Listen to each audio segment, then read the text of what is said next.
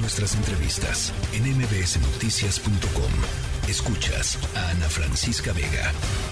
Bueno, hace cosa de una hora y cachito, el doctor Francisco Moreno, con quien hemos platicado aquí en varias ocasiones, ponía un mensaje en su cuenta de Twitter diciendo: tengo 2 pacientes hospitalizados con COVID-19 que requieren remdesivir, pero no tenemos disponibilidad de este medicamento por negligencia gubernamental. ¿Hasta cuándo?, pregunta el doctor Francisco Moreno, y él está con nosotros en la línea telefónica. Paco, me da mucha frustración tener que hablar contigo en estas circunstancias, caray. Así es, Ana Francisca. Primero, gracias por el espacio, pero es una tristeza que después de 2 años de que este medicamento estuvo disponible o está disponible, incluso para pacientes del sector público, el hecho de que sea un paciente que esté en un hospital privado, parecería que es la situación que lo discrimina para poder recibir una medicina que debería estar al alcance de todos. Es decir, es un medicamento que el paciente va a comprar. No estamos pidiendo que el gobierno regale, porque no ha regalado nada, todo lo pagamos con nuestros impuestos. Sí. Y es una tristeza que por la negligencia de este gobierno, y es claro, y es la gente que está en el sector salud, los que están encargados de la salud de México, lo que menos les importa es la salud de la población. Y esto es un ejemplo de ello, porque si hubieran querido, este medicamento estaría disponible y estos pacientes se pueden beneficiar de ellos. Ya COVID va hacia la baja, sí, pero hay gente que se enferma y estas son 2 personas mayores con comorbilidades que se beneficiarían de recibir este medicamento y no hay manera de conseguirlo. ¿Qué te dicen, Paco? Pues mira, la realidad es que el medicamento no está disponible. Los únicos lugares en donde está disponible es en el sector público y bueno, pues desafortunadamente también son fechas complicadas cuando los pacientes no se enferman en una fecha conveniente, ¿no? Así es. De 9 a 5 los lunes. Así es, entonces no hay manera de conseguirlo. Tristemente el medicamento sigue manejado como un biológico de emergencia.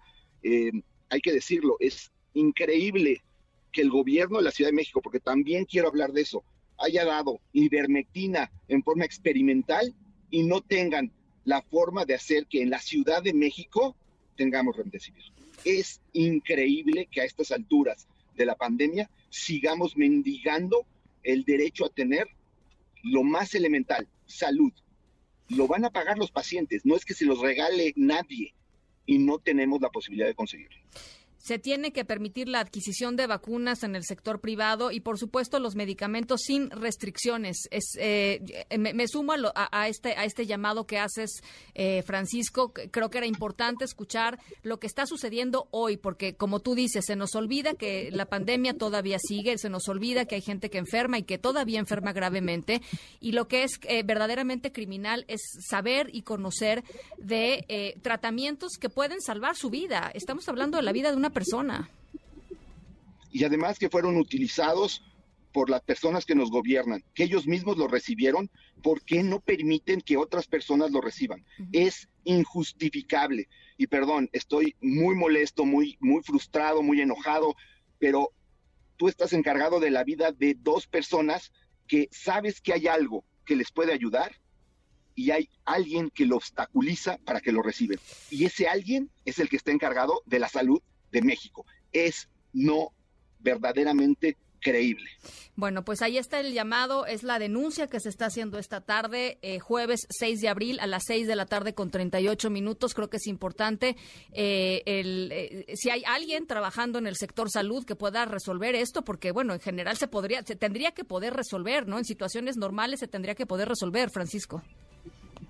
En situaciones normales, pero tristemente, y esto es una realidad y lo hemos platicado en tu programa, estos 3 años de pandemia han sido todo menos normal. Uh-huh. Hemos vivido una pandemia terrible, pero hemos vivido una obstaculización por el gobierno que es criminal. ¿Por qué? Porque los pacientes tienen que luchar contra el virus, y contra la negligencia gubernamental.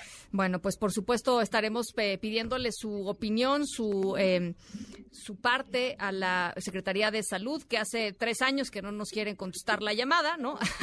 Hace 3 años que pedimos una entrevista y simple y sencillamente, por más que insistimos, no hay forma de que, pues esto, que rindan cuentas ante el público más allá de lo que puedan manipular en sus conferencias de prensa. Te agradezco muchísimo, Francisco, y de veras estamos en el tema. Ojalá que se resuelva. Gracias, Ana Francisca. Un saludo a tu auditorio. Igualmente.